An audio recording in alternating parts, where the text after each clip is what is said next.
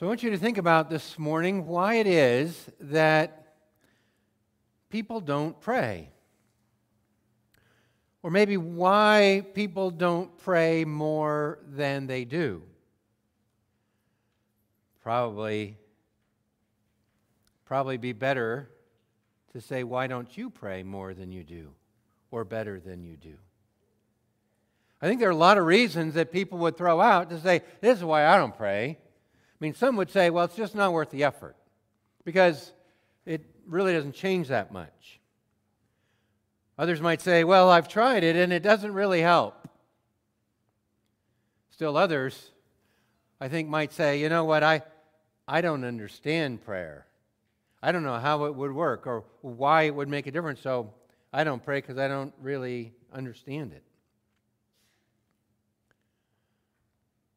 Those who have engaged prayer a little more might say, you know what, I really don't feel like God hears me. He's distant. And no matter how loud I shout, doesn't make it past the ceiling. I'm sure some uh, of us would have a theological reason. We would probably, you know, change the tone of our voice and say, well, God is omniscient. And he already knows what I will ask. So why should I ask? There are a lot of reasons why people don't pray. And I don't think those really are the reasons that apply to most of us. If I was to think about what is it really that causes us to hold back, I would say the majority of us uh, fit in one of uh, two places. First, simply, we don't really believe we need to pray. Life is good enough, so we don't pray. Or we've got things pretty well together, thank you very much. There's one thing or the other about our lives that is satisfactory enough. Maybe if we just worked a little harder, we'd be fine. But either way, we're going to just let it ride and not bring it before the Lord. I think that is more or less the American way. And we avoid prayer because we don't really believe we need it. I think the other thing that happens if we were to be really honest, is that we think that God is stingy. That God is somehow way, he's, he's going to hold back. He's going to mete out very tiny doses of grace if we beg him, but he really isn't prone to be generous with us. And we get that because some of us have prayed already and we don't see answers to prayer, and so we struggle to get past that.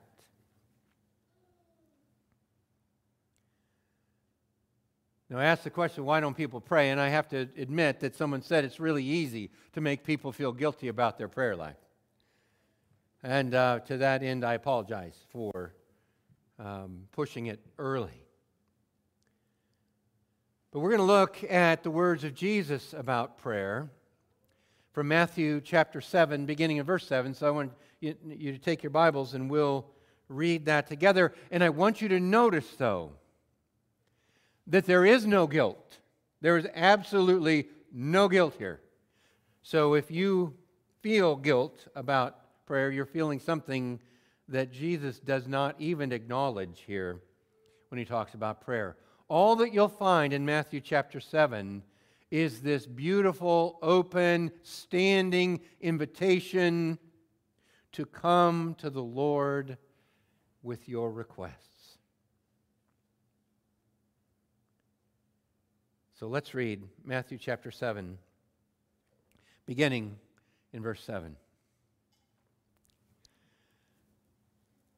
Ask and it will be given you.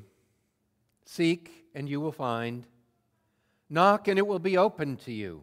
For everyone who asks receives, the one who seeks finds, and the one who knocks, to the one who knocks it will be opened. Or which of you, If his son asks him for bread, we'll give him a stone. Or if he asks for a fish, we'll give him a serpent. If you then, who are evil, know how to give good gifts to your children, how much more will your Father who is in heaven give good things to those who ask him? How much more will your Father who is in heaven give good things to those who ask him?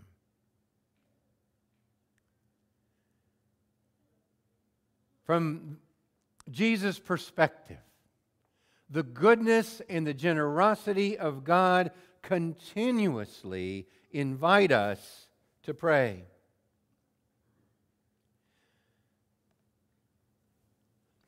We are ushered in to the opportunity to bring before the Creator of the universe the very things that we need and desire, because that Creator God is also your Father, and He is good and generous all of the time.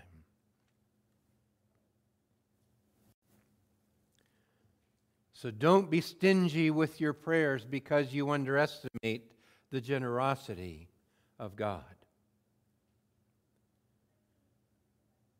So here, the words of Jesus are very simple, aren't they?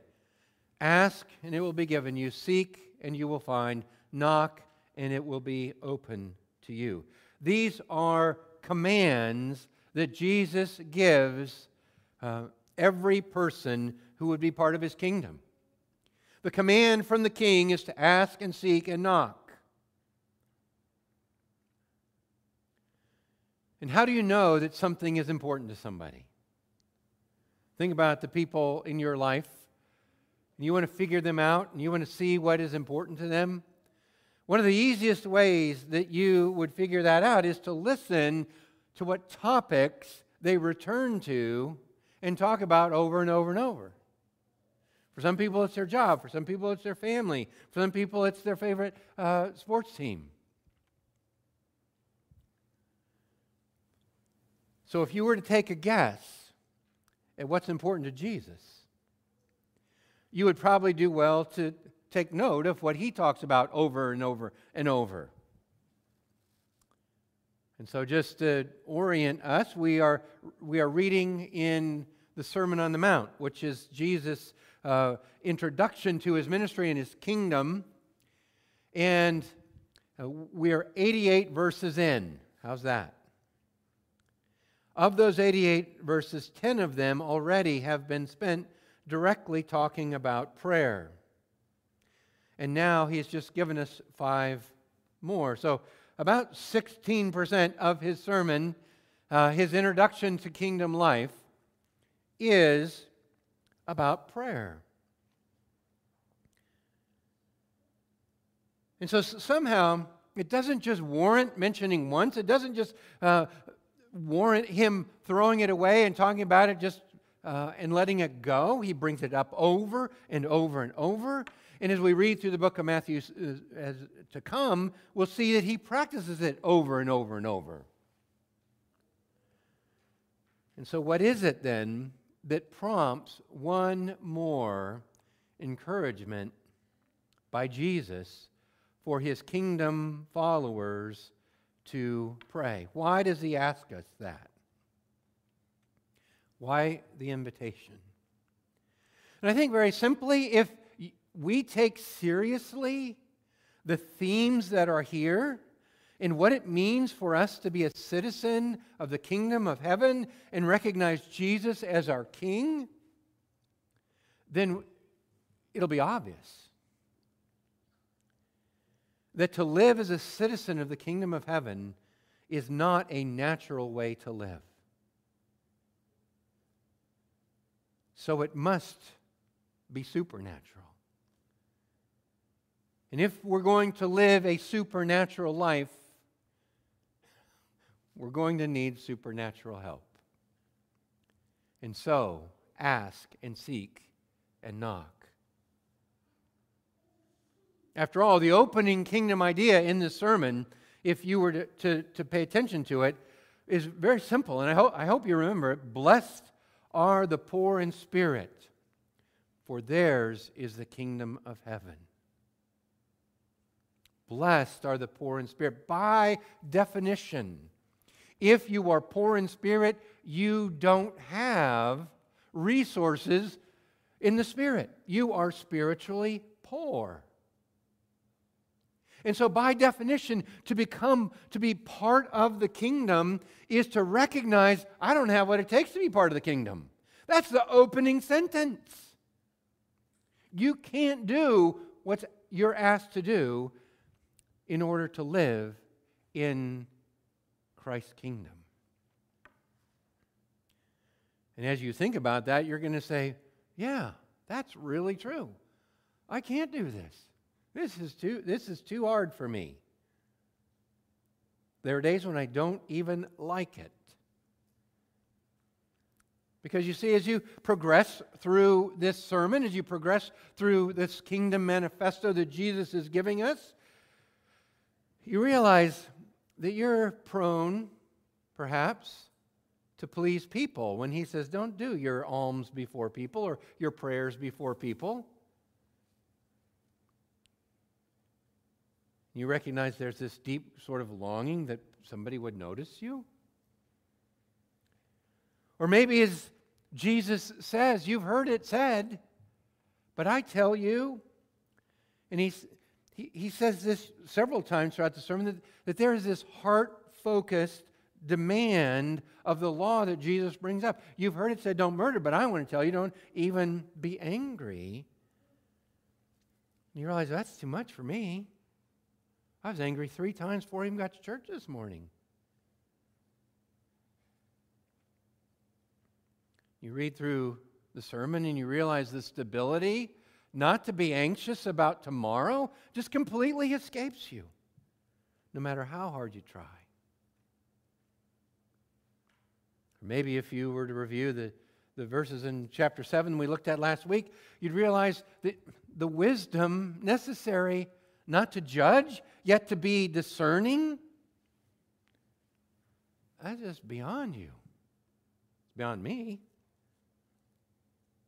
And so if you do just a brief assessment of the eighty or so verses so far, you realize, maybe I do need some spiritual resources that I don't already possess.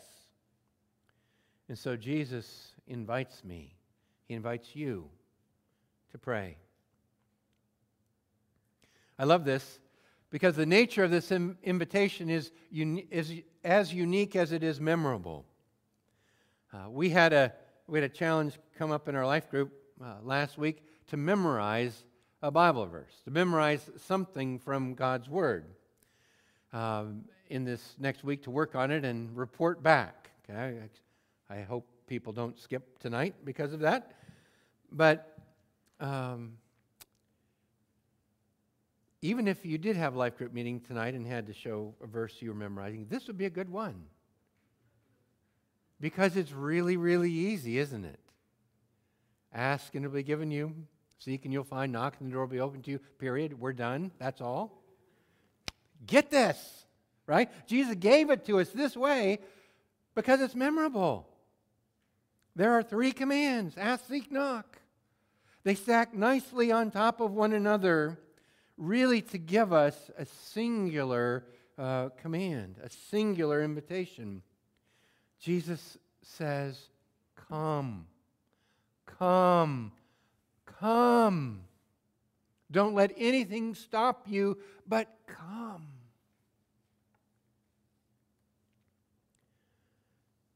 I want to suggest that this is first and foremost a relational invitation. That this is an invitation for you to come pursue God.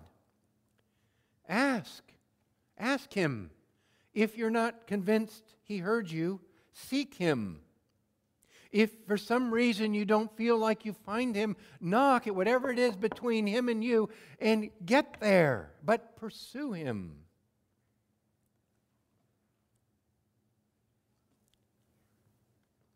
One of the things that, things that happens in our home is that a lot of times Marcia will be in the other room and she'll start talking to me. Now, I don't know if that happens to you, but it's, I, I, I mean, we've been married a long time, and I still don't know what to do with this. With this. Because uh, there occasionally I'll hear this voice out of the other room, and I think, do I ignore this? Do I shout back? What do I do? And I think that's a little bit how he, what he has in view here. Ask. Well, and, and if for some reason the person's in the other room, seek them. Go find them and talk to them. And if for some reason they're in a room with the door closed, knock. But go. Make this conversation happen. That is what he's saying here. Thomas Watson said this way. He said, God may hear prayer when he does not answer, and he may lend us his ear when he does not show his face. And so Jesus gives us the encouragement to pursue him whether or not you recognize that he's right beside you. The second thing that I ha- we have to admit here as we look at this text, it's so simple and remarkable that Jesus gives us an unqualified promise of success. I'm going to suggest to you that there's probably nowhere else in your entire life where you have an unpromised or unqualified promise of success anywhere at anything. Think about it. Ask and you will receive. Seek and you'll find, knock and it'll be opened.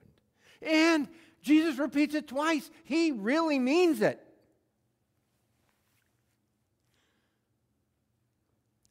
I'm just going to say, uh, this makes me nervous as a preacher. Yeah, I'm up here. What am I going to say? Jesus gives you an unqualified promise of success for one thing, and that is prayer. And for my part, I want to qualify it. I'm just going to say, I want to put the qualifier on it in lots of different ways. Because I, I don't want you to be disappointed. So, I want you to be careful what you ask for. Just to make really sure that, you know, it's something God wants to give you. I want to say, oh, how about if you don't ask for too much? You know, keep your request small. That way, it, you know, God could do that for you, and he'd still be able to do it for somebody else too, and he just all these little small requests would be fine with him. I'm tempted to say, you know, God will answer most of your prayers or some of your prayers, but you really can't expect God to answer every time you ask. I mean, I just want... I just want to qualify it.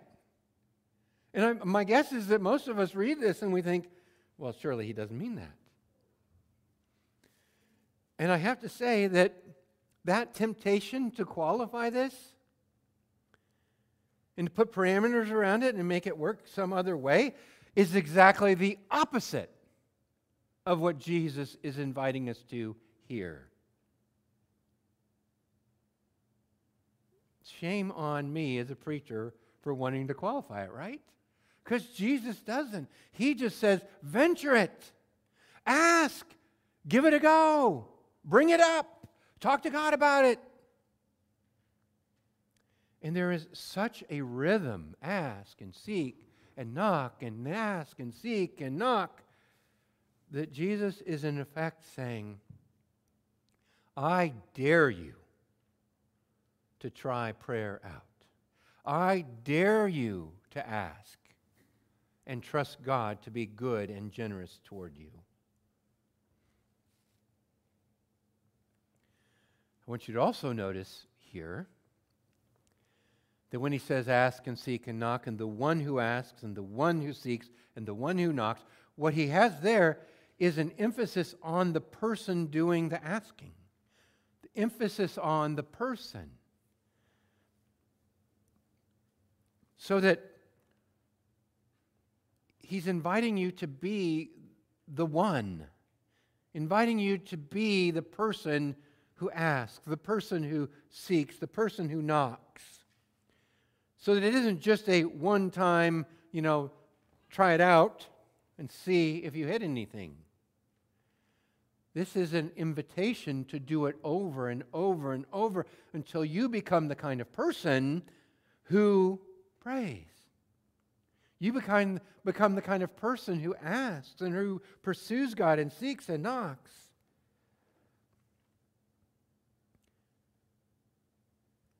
But certainly, don't just let it go. I think there have been some who have tried to, to parse this more than is warranted and um, make it uh, suggest things that it aren't necessarily there. For instance, you'll notice, right, how convenient it is that there, the first word is ask with an A, the second is seek with an S, the third is knock with a K. You put those together and you get ask.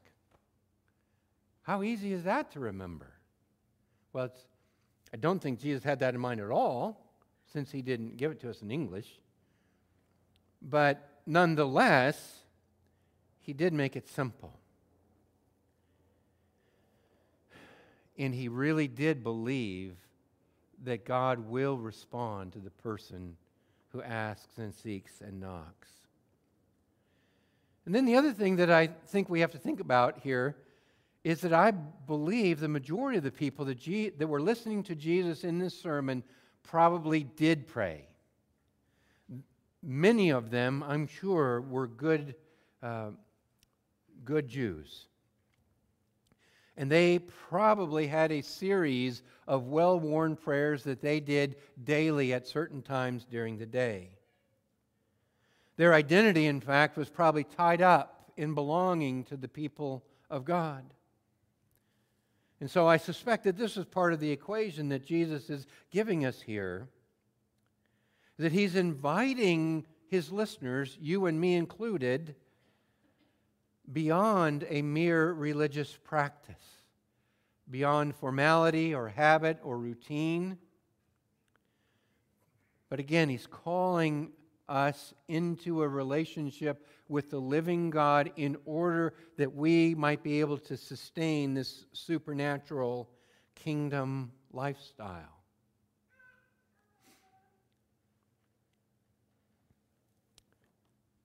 If you think about it, really, I have to say that God wants a relationship.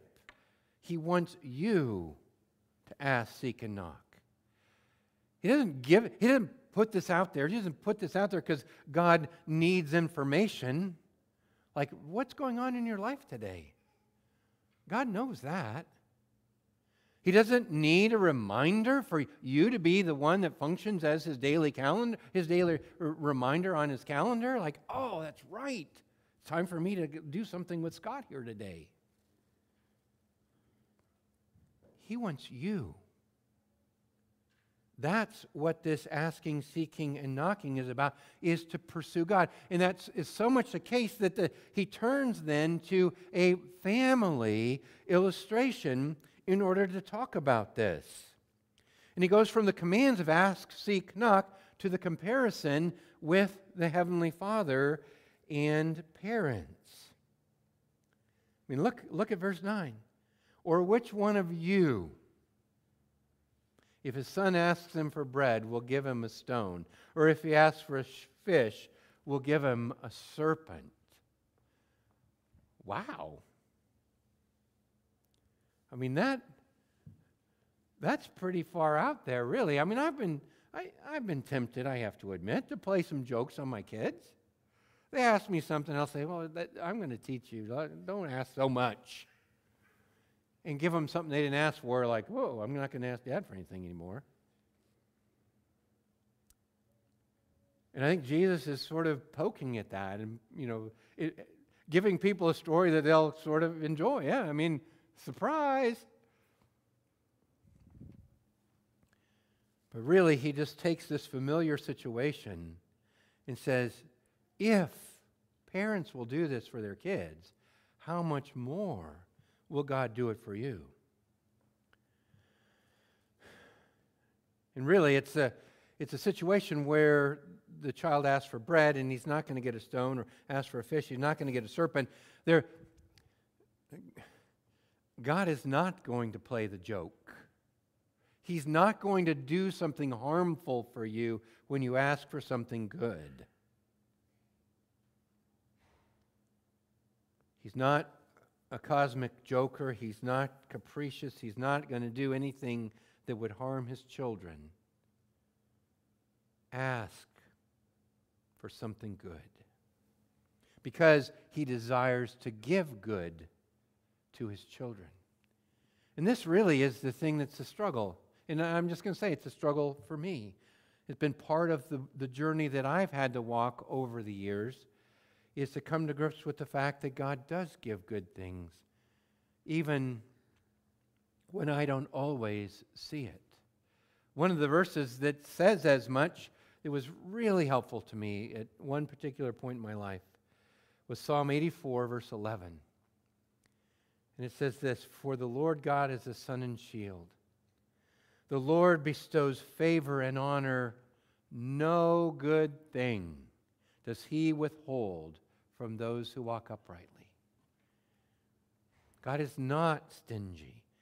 He is not up there saying, "You're doing pretty well, but I don't, I'm not going to give it to you."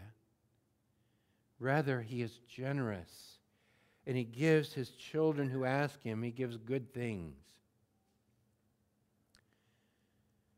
His argument here is from the lesser to the greater. The lesser being parents who won't give something harmful to their children, even though they're evil. How much more, he says, so from the lesser to the greater.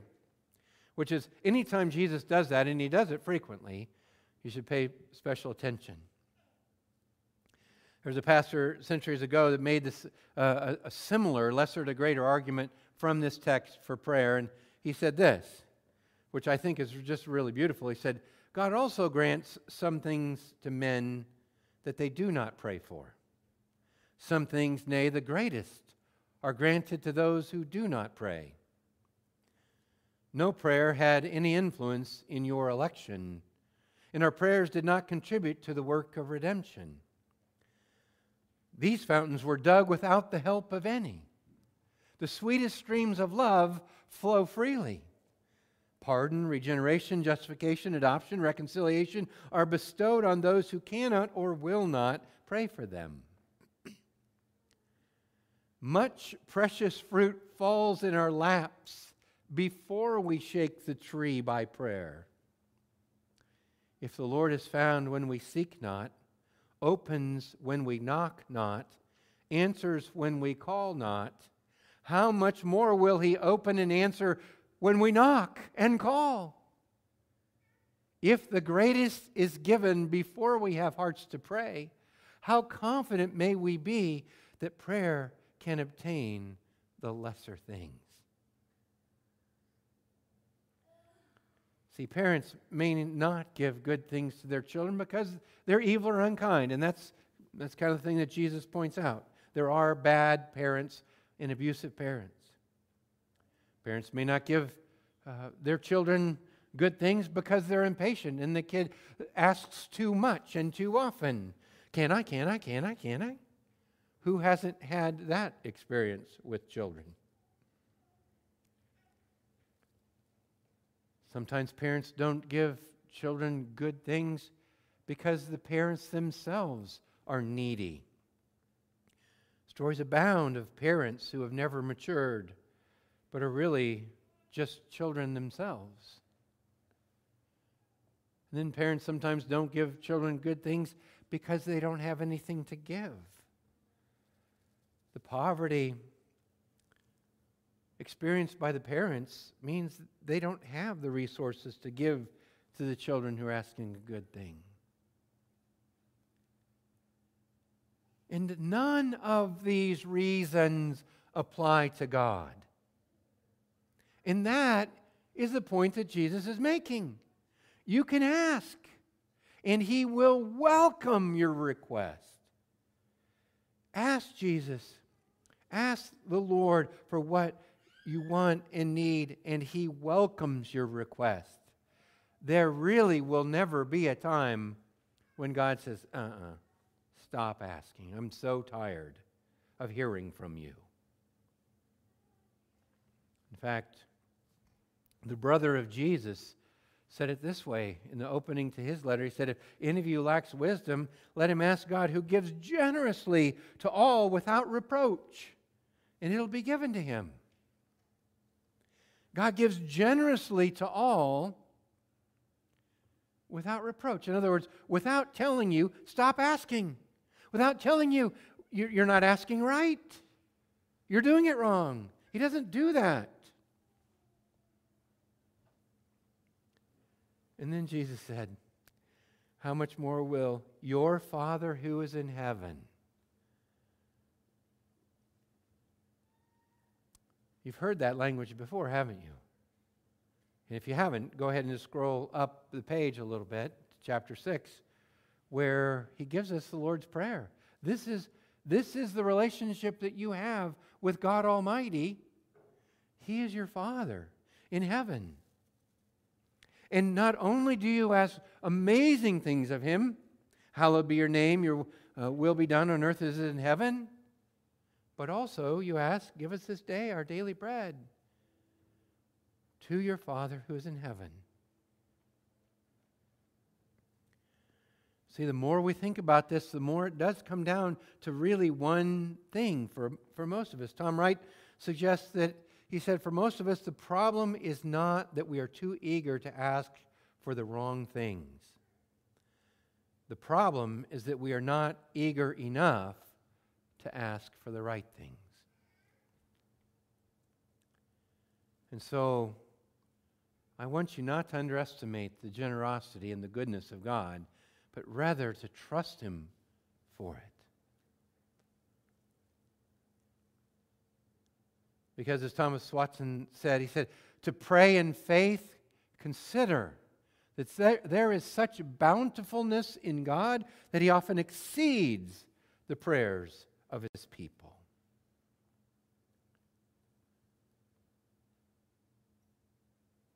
For us not to ask is for us to underestimate who God is. Underestimate his generosity, his goodness, his love for us, his willingness to hear from people who won't ask it quite right. In fact, another author says that that's the problem in this text. What is fundamentally at stake is our picture of God. God must not be thought of as a reluctant stranger who can be cajoled or bullied into, bullied into bestowing his gifts, or as a malicious tyrant, malicious tyrant who takes vicious glee in the tricks that he plays. He must not be thought of even as an indulgent grandfather who provides everything that is requested of him. Instead, He is the Heavenly Father, the God of the kingdom, who graciously and willingly bestows the good gifts of the kingdom in answer to prayer. And so, I want to invite you again to pray, to ask, to seek, to knock. And I suppose if you are thinking very critically about this, you might it might be tempting to think that Jesus himself disproves this whole message.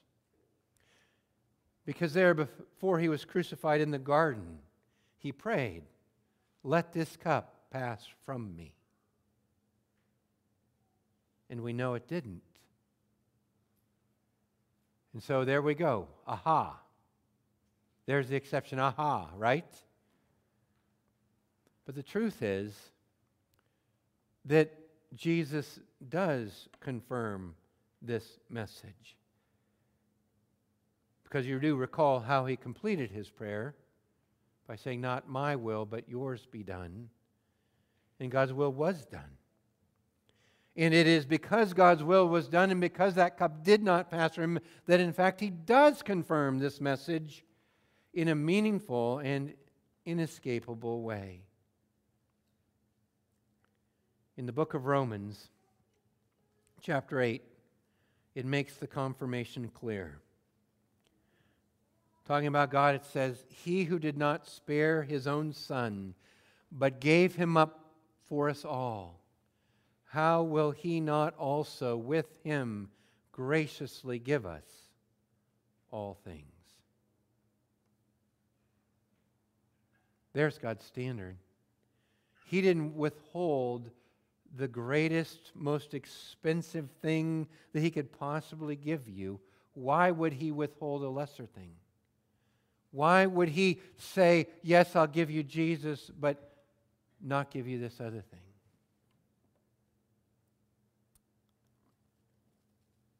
And so, will you pray? Will you ask and seek and knock? And will you be the person Jesus invites you to be here as one who prays? We are... We are trying as a church to help one another with this.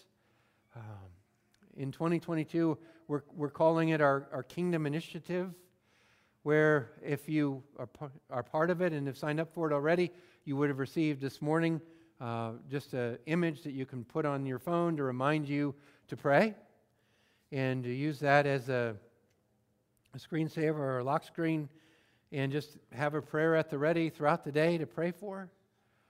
Um, there are other things that will come to remind you to pray, because in January, especially, as we get this year started, we're, uh, we're trying to help each other pray more and better and do what Jesus says here.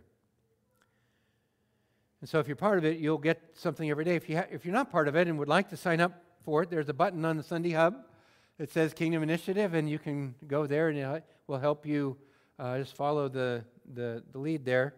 And it'll help you sign up for the Kingdom Initiative. And you'll receive reminders daily uh, about prayer throughout the month of January.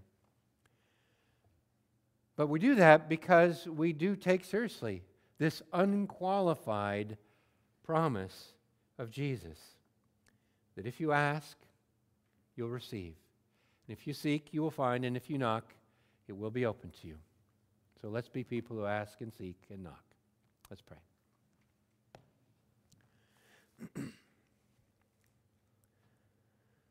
Heavenly Father,